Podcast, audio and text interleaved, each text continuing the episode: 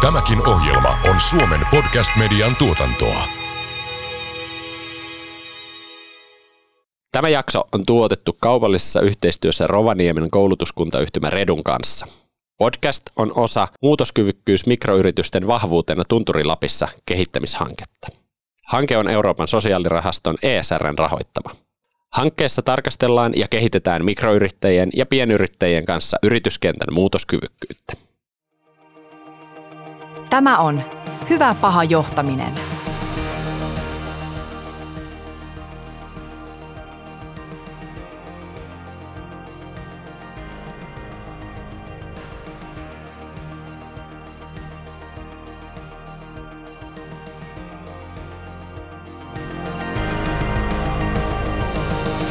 Hyvä paha johtaminen podcastissa käsitellään ihmisten johtamisen haasteita ja mahdollisuuksia – Menestyminen muuttuvassa maailmassa ja uusien mahdollisuuksien hyödyntäminen edellyttävät työyhteisöltä oikeanlaista johtamista. Podcast tarjoaa sinulle uutta ymmärrystä ja konkreettisia työkaluja hyvään ihmisten johtamiseen. Se antaa myös vinkkejä sinulle, joka haluat kehittää itsesi johtamista. Juontajina toimivat johtamiseen erikoistuneen Eduko-valmennustalon yrittäjä ja The Kemp Blanchard Companiesin partneri Janne Annunen sekä organisaatiopsykologi, tutkija ja tietokirjailija Jaakko Sahimaa.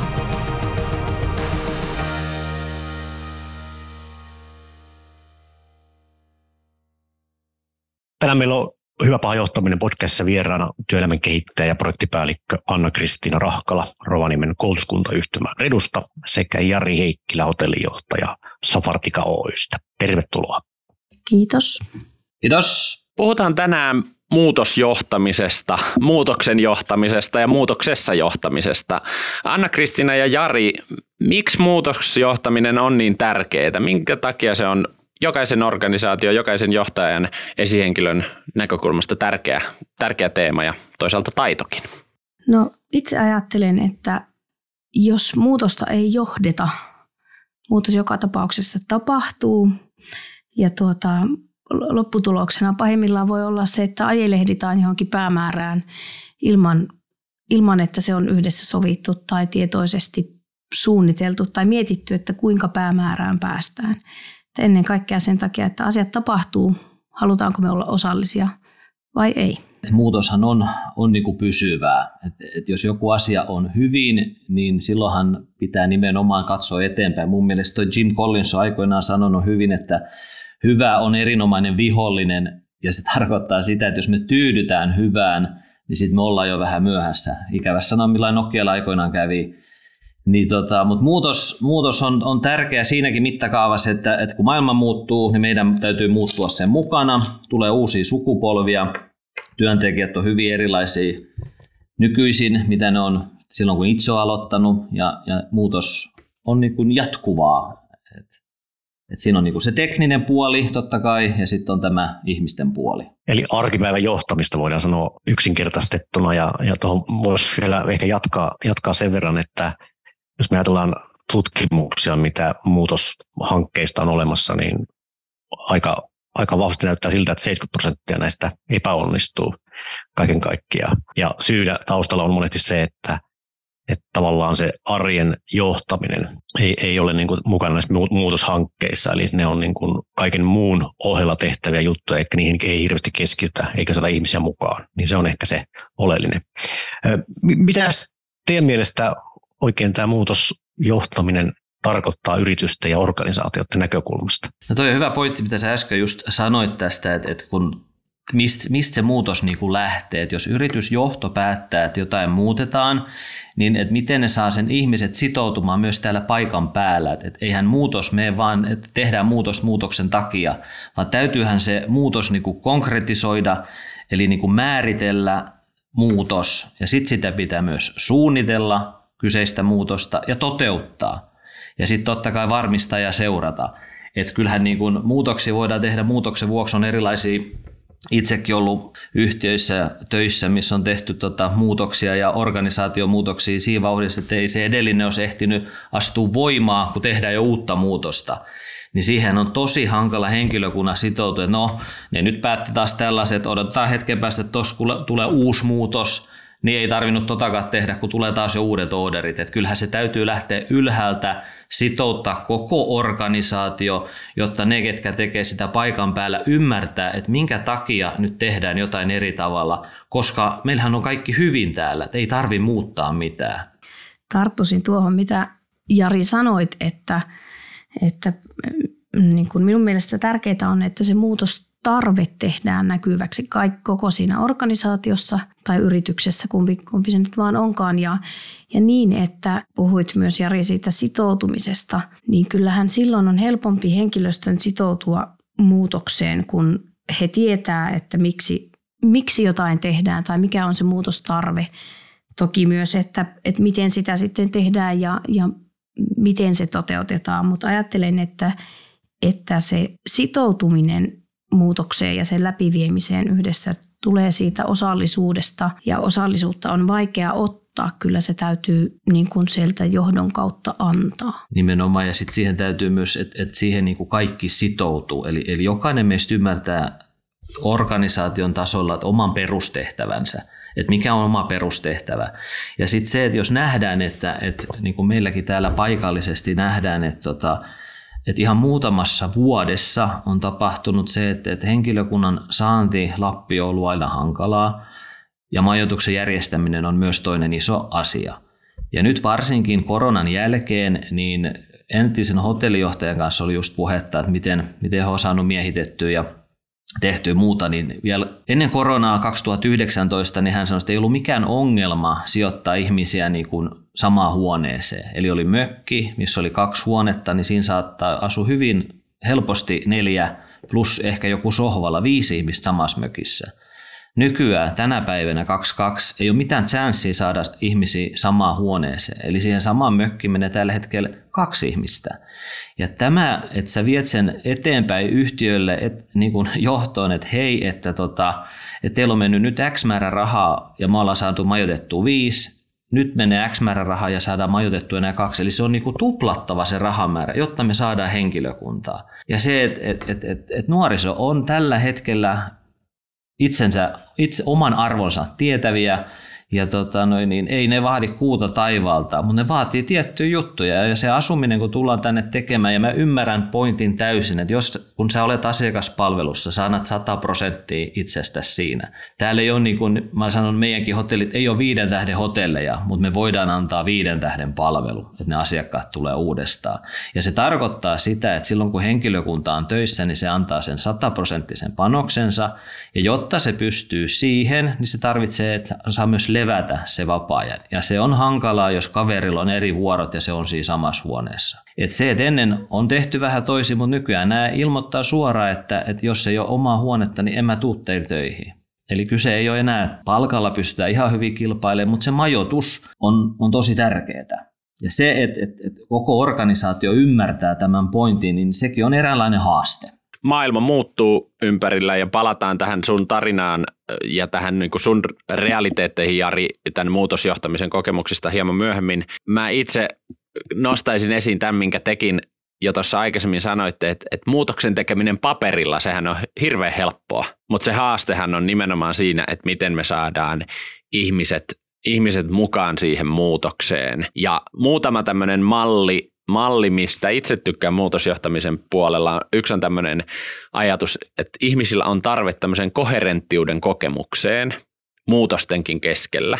Ja se koherenttiuden kokemus tämmöinen, tämmöisen Antonovskin teoriankin mukaan, se tulee siitä, että ihminen ymmärtää, että miksi asioita tapahtuu, ymmärtää niiden merkityksellisyyden. Sitten on riittävä ymmärrettävyys ja ymmärrys, että mitä tässä ympärillä oikein tapahtuu. Ja sitten kolmas on hallittavuus, että miten mä itse voin vaikuttaa, mitä tämä muutos multa vaatii. Ja, ja tietyllä tavalla vähän sama ajatustahan on tämmöisissä niin kuin change story, muutostarina ajatuksessa, että, että pyritään niitä erilaisia organisaatioiden muutoksia johtamaan sen kautta, että luodaan sitä muutostarinaa, että luodaan se ymmärrys siitä mu- muutostarpeesta, että miksi asiat ei voi jatkua samalla tavalla kuin aikaisemmin, mikä on se päämäärä ja maali, mitä kohden me ollaan menossa – ja sitten luodaan ne stepit, miten me niihin tavoitteita kohden päästään. Nämä on tämmöiset kaksi, kaksi viitekehystä muutosjohtamiselle, mistä mä itse, itse tykkään. Tuleeko teille mieleen muita tämmöisiä ikään kuin, niin kuin malleja tai teorioita tai näkökulmia muutokseen liittyen, muutosjohtamiseen liittyen? Mä tarttuisin tuohon, tuohon niin kuin siihen osallisuuteen ja siihen, että, että mehän voidaan tehdä asioita niin, että, että on johtajamäärää ja, ja yksin johtaa muutoksen. Toivottavasti näin ei enää tapahdu missään, mutta tuota, kärjistettynä. Ja, tai sitten se toinen ääripää, että tosiaan se tehdään yhdessä ja siinä tarvitaan monia niin kuin välivaiheita, mutta, mutta tämä niin kuin johtaa ajatuksen myös siihen, että kuinka ne työntekijät, kuinka se työyhteisö, se organisaatio, kuinka ne jäsenet kokee niin kuin sen yhteisen asian, että omistaako, onko heillä omistajuutta tekemänsä työhön, on, että onko se vähän niin kuin Jari viittasi, että, että nuori sukupolvi nykyään käy töissä ja heillä on muutakin elämää ehkä, niin, niin miten se asia, että onko sillä, koetaanko, että on omistajuutta siihen asiaan, mitä tehdään, jos on, niin silloinhan tulee myös se, se halu olla osallinen, halu niin kuin vaikuttaa muutokseen – et ehkä semmoisena käytännön konkreettisina esimerkkeinä juurikin, että, että johtaja voi vain niin määrätä, päättää toteuttavansa yksin muutoksen tai sitten, että se tehdään yhdessä. Se vaatii kyllä aikaa ja aika monta keskustelua siinä välissä. Tämmöisiä ensimmäisenä tulee mieleen mulle. Joo, ja mulla lähinnä, että mä olen ollut muutamissa organisaatioissa mukana, missä on niin kuin tehty tätä valitettavasti annettu orderi ja toimikaa. Ja sitten se, että jos ei siihen sitouteta siihen muutokseen sitä henkilökuntaa, ketä se kuitenkin koskee, niin eihän se toimi.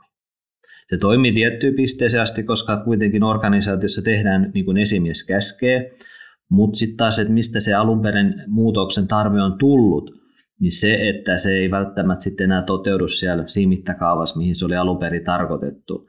Ja ehkä siitä syystä täytyy, tai tulee taas, että tehdäänkin uudelleen uusi organisaatio, uusi muutos, kun ei viety sitä ensimmäistäkään loppuun asti kunnolla. Ja, ja sitten jos näitä tehdään vähän liikaa, niin ei kukaan pysy perässä ja sitten se menettää niin kuin sen arvonsa. Et se on ihan totta, että, että muutoksia tarvitaan, mutta kyllä ilman, että jokainen siihen sitoutuu, niin eihän se niin toimi. Tai toimii tiettyyn pisteeseen asti, mutta, mutta ei, ei kuitenkaan niin varmaan loppuun asti. Et, et, kyllä se tarvii jokaisen siihen mukaan ja sen takia se, se pitää niin kuin perustella ihmisille, kun ihmiset ei ole tyhmiä, ne ymmärtää kyllä. Jos niillä kertoo, että hei, että tilanne on tämä, että nyt täytyy tehdä näin ja näin, että vanhaan ei ole enää palaamista, että kun sä esimiehenä, sulla on itsellä se kirkkaana mielessä, että hei, minkä takia me joku asia tehdään, niin se ei tarkoita sitä, että kaikki muutkin on yhtä kirkkaana mielessä. Ja sitten kun sä tuot sen asian esille, olen ollut monissa palavereissa, minkä olen itse pitänyt ja sen jälkeen kysynyt ihmisiltä, että hei, mitä mieltä olit, niin sitten jo, jo, joidenkin vastaukset on sitä, että hetkinen, että oltiinko me edes samassa palaverissa, että en mä sitä niin kuin, tolleen tarkoittanut. Että nyt sä oot ymmärtänyt se ihan väärin. Ja hän on ymmärtänyt sen omalla tavallaan. Eli kyllähän se vaatii esimieltä tosi paljon, että se asia tulee esitetty niin, että, että jokainen ymmärtäisi sen niin kuin mahdollisimman samalla tavalla. Ja se on niin kuin esimiehen isoimpia haasteita, että, että, että saa sen johdon tai muun, mikä ikinä tahansa viesti onkaan muutoksesta, että, että se menee perille, jotta sitä pystytään lähteä vetämään paikallisesti. Ja tämä nostaa esiin mun mielestä sen tosi olennaisen roolin muutosjohtamisessa sillä ikään kuin muutosviestinnällä. Ja, ja, ja se, että sehän on paljon sitä viestintää, että kirkastetaan, että mitä me ollaan tekemässä, mihin me ollaan menossa, mitä se tarkoittaa teiltä taitaa olla tämmöinen johtamisguru Patrick Lencioni, joka puhuu tämmöisestä periaatteesta, että over communicate clarity, eli tarkoittaa, että ylikommunikoidaan asioita niin paljon, että ne tulee selkeäksi. Ja tämä Jarin esimerkki on äärimmäisen hyvä, hyvä siitä, että me voidaan olla samassa palaverissa ja sitten me ymmärretään ne asiat, mitä siellä puhutaan ihan eri tavalla. Ja siksi varmaan muutosjohtamisen keskellä nimenomaan tämä kommunikointi ja viestintä on niin tärkeää, että ihmiset ymmärtää – missä me ollaan ja mihin me mennään.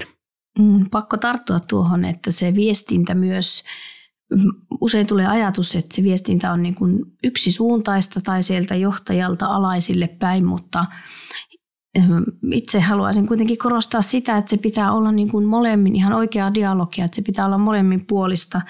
Ja toisaalta ajattelen, että se liittyy siihen, että kun ollaan samassa palaverissa, niin kun se on kaksi suuntaista tai useamman suuntaista viestintää, niin silloin, silloin jo palaverin keskustelun aikana huomataan, että aa, tarkoitit tätä ja ymmärsin tämän näin. Toisaalta siihen liittyy myös se, että kun osallistetaan työntekijöitä muutokseen – niin se muutos ei välttämättä menekään lineaarisesti silloin alku ja loppu, vaan kun ne työntekijät on siinä, siinä muutoksen tekemisessä aktiivisesti mukana, niin, niin mieluummin niin, että sitä prosessina jo arvioidaan ja se muutos on syklistä ja ehkä yhtäkkiä tulee syötettä työntekijöiltä, että no nyt jos lähdetään suuntaan A, niin tämä ei välttämättä tulekaan maaliin, että voitaisiin kokeilla B tai C, jolloin hyvä muutosjohtaja sanoo, että okei, te ehkä olette siltä kentältä, mistä lienee ymmärtäneet kädet savessa tämän asian paremmin kuin minä, ja, ja toimitaan näin, Et, että siinä niin kuin tullaan siihen, että muutosjohtajan on itsekin oltava muutoskyvykäs siinä johtamisen prosessissaan.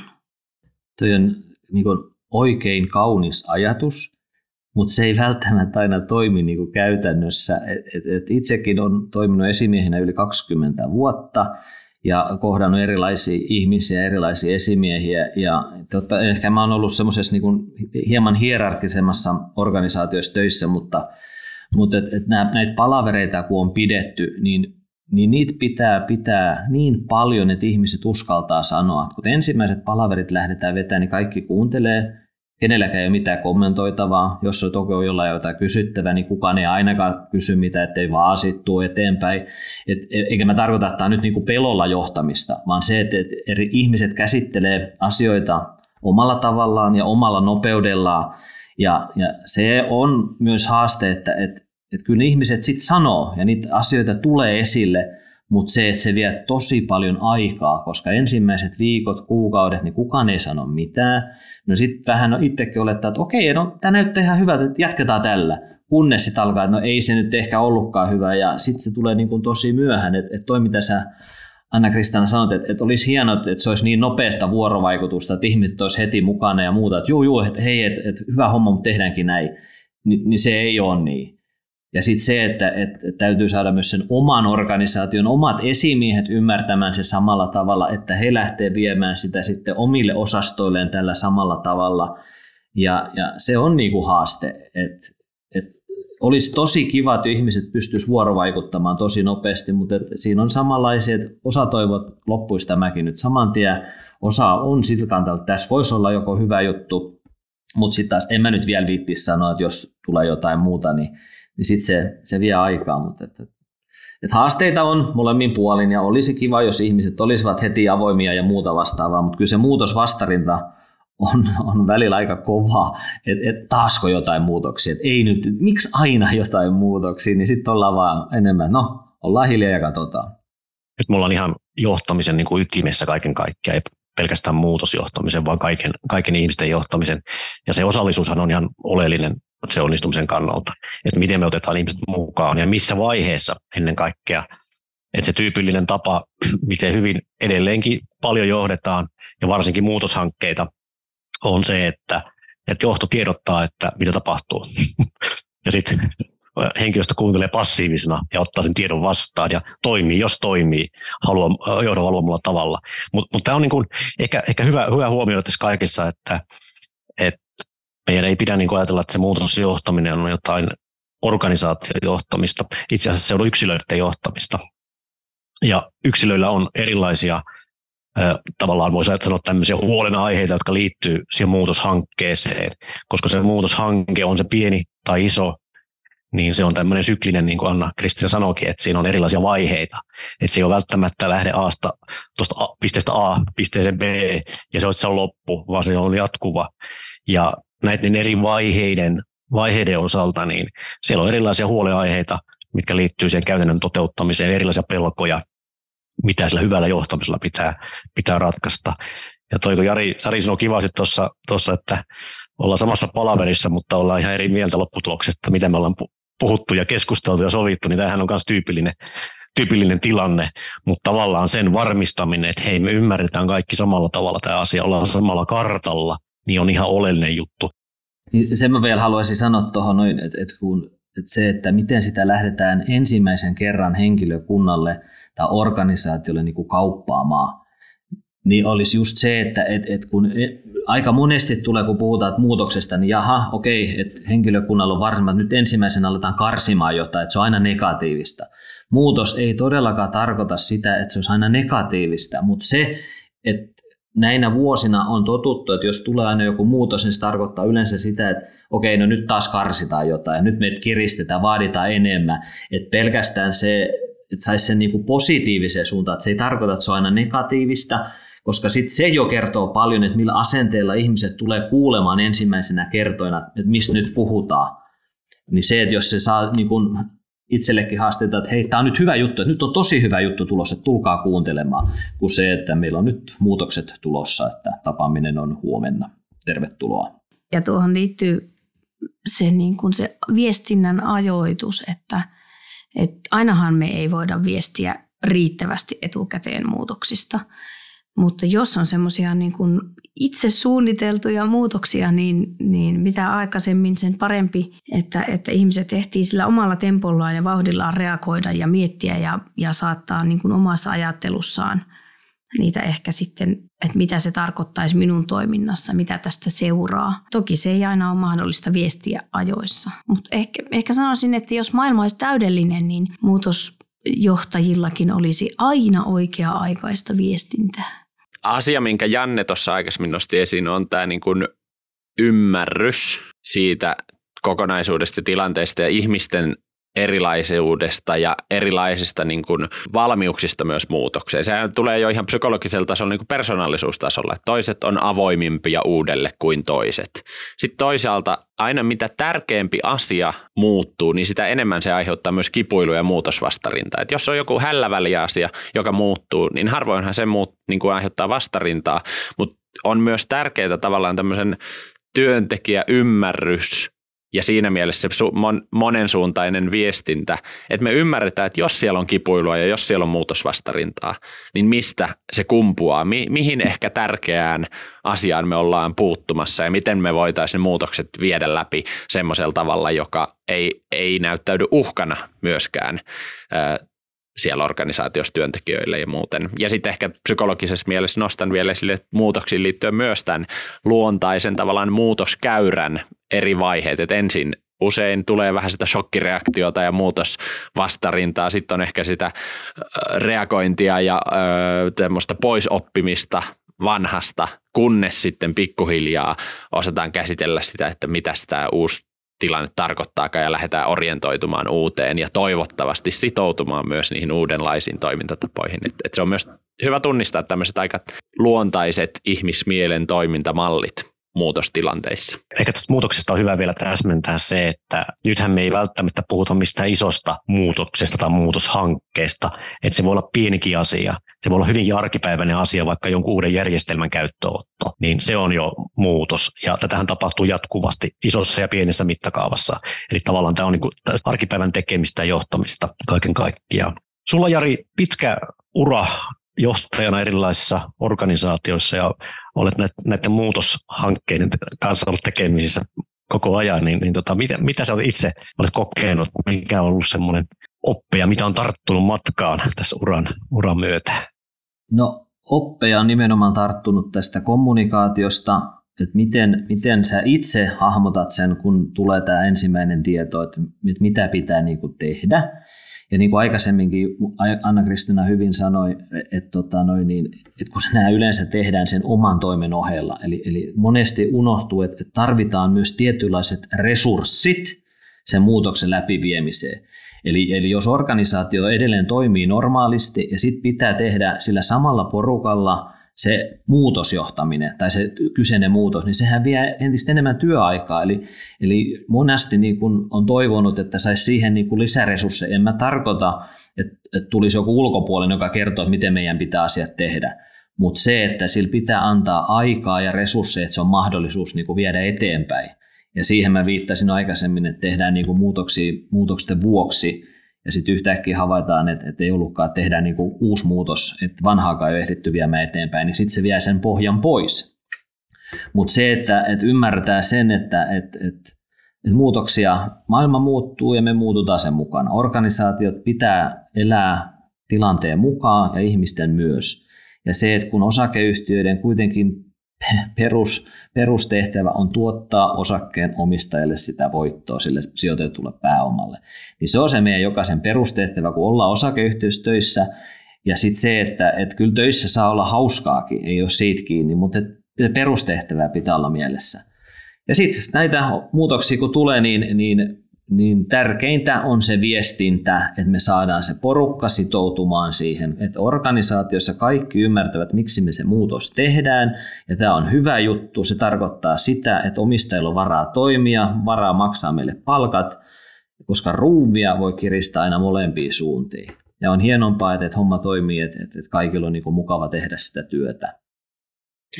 Ja ehkä tuohon pointtina just tämä ruuvin kiristämiseen liittyen ehkä niin kuin mielikuvana siitä, että, että on riski varmasti aina organisaatioissa, että jos muutosta lähdetään tekemään vaan sillä ajatuksella, että kiristetään ruuvia ja raavitaan ihmisten selkänahasta vähän enemmän.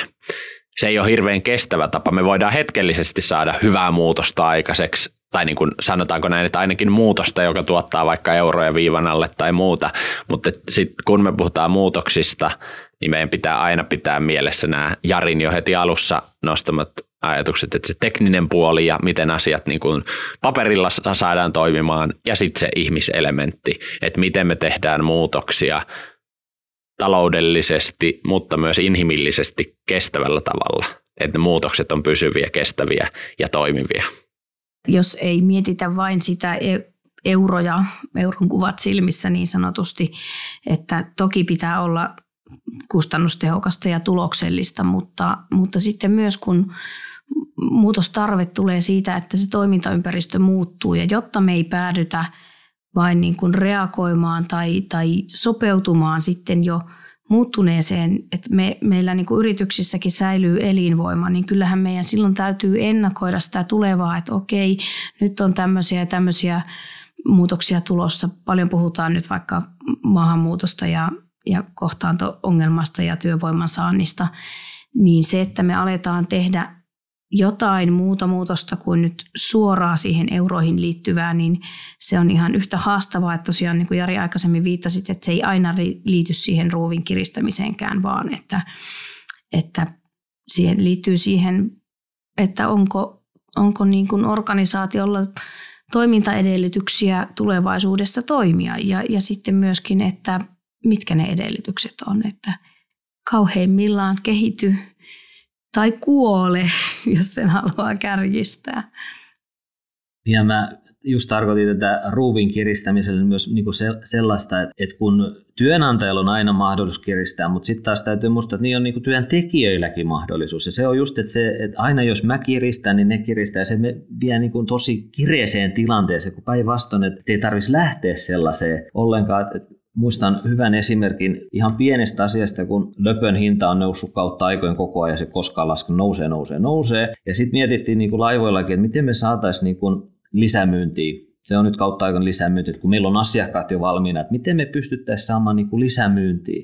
Ja sitten tuli tämmöinen perinteinen niin kuin kahvikuppi esimerkiksi, että me myydään X määrä kahvikuppeja. Että mitäs jos te saisitte myytyä vähän enemmän niitä kahveja. Ja sitten oli porukat just ravintolassa, no mitä väliä silloin, että se euro sinne sitten, että euro tänne. Mä että joo, mutta miettikää meidän volyymit. Että jos te saatte jokaiselle myytyä yhden kahvikupin lisää, että me saadaan sitten yksi euro, niin se yksi euro ei ole mitään, mutta me kuljetetaan vuodessa 6 miljoonaa matkustajaa.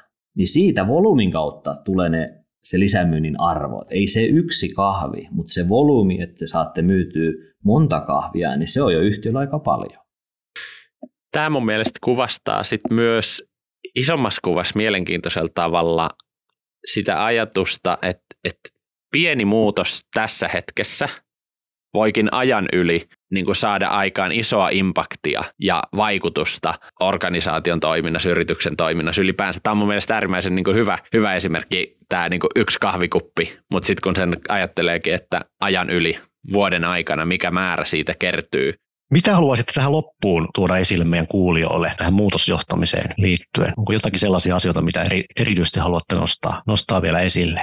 No, jos, jos tästä aloitan ja varasta Jarilta puheenvuoron, niin tota... Ladies first. Kiitos. Mä ajattelen, että, että niin kuin johtajana on niin kuin hyvä miettiä sitä, että, että haluanko tehdä nopeasti muutosta – vai haluanko tehdä oikein toteutettua, oikea-aikaista, oikean suuntaista muutosta tai, tai muutosta, joka johtaa hyvään lopputulokseen. Niin kuin sananlaskua mukailen, että, että yksin pääsee nopeasti perille, mutta että yhdessä pääsee pidemmälle, niin sillä ajatuksella, että tosiaan siihen vaaditaan se koko työyhteisö. Toki se roolijako pitää olla hyvin selvä, pitää olla myös johtaja, ettei tämä niin kuin välttämättä onnistu semmoisella, että keskustellaan vaan kivoja, jutellaan mukavia ja, ja sitten katsotaan mihin päädytään, että kyllä niin kuin se muutos tulee johtaa. Että tässä niin kuin ympyrä sulkeutuu, että palaa siihen alkuun, että ei voida ajelehtiä, kyllä muutos pitää johtaa, mutta, mutta sanoisin, että niin, että johtaja osallistaa, ottaa mukaan yhdessä tekemiseen. Ja hänellä on kuitenkin se selvillä se että minkä mahdollisten reittien kautta, mitä halutaan sillä muutoksella.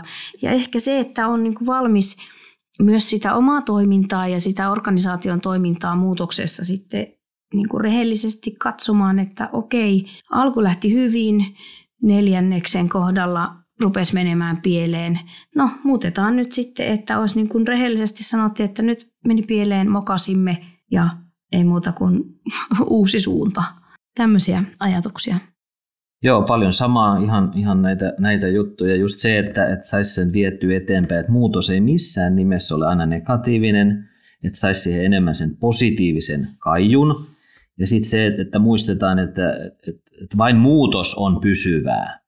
Eli kyllä niin kuin eteenpäin mennään koko ajan ja se, että, että, että, että siihen vanhaan palaaminen on niin kuin mahdotonta, että saisi se ihmisten päähän, että se on ollutta, se on mennyttä, keskitytään ja mennään eteenpäin. Ja vielä se, että, että muutos ei missään nimessä ole mikään sprinttimatka, vaan pikemminkin maraton, että se vaatii aikaa. Ja sille pitää antaa aikaa, jotta se muutos on mahdollinen. Ja sitten me nähdään, kun me ollaan seurattu fiksulla tavalla, miten se menee, hieno homma. Ja totta kai matkan varrella pitää pystyä korjaamaan suuntaa, jos nähdään, että hei hetkinen, hetkinen, että nyt menee väärää, että korjataan, mutta kuitenkin suuntana on eteenpäin. Mä ehkä itse kiteyttäisin tämän niin, että hyvä, jo, hyvä muutosjohtaminen on oikea-aikaista, se on perusteltua, se on ennakoivaa ja se on osallistavaa. Mä uskon, että näillä elementeillä päästään jo pitkälle organisaatioiden, yritysten muutosjohtamisessa ja ihmisten mukaan saamisessa siihen johtamiseen ja muutokseen. Iso kiitos teille vierailusta Hyvä paha johtaminen podcastissa. Meillä oli äärimmäisen hyvää keskustelua muutosjohtamisessa tässä. Kiitos. Kiitos. Kiitos. Jos pidit tästä jaksosta, niin muista seurata meitä Spotifyssa tai tilaa meidät Apple Podcastissa, niin kuulet uudet jaksot ensimmäisten joukossa.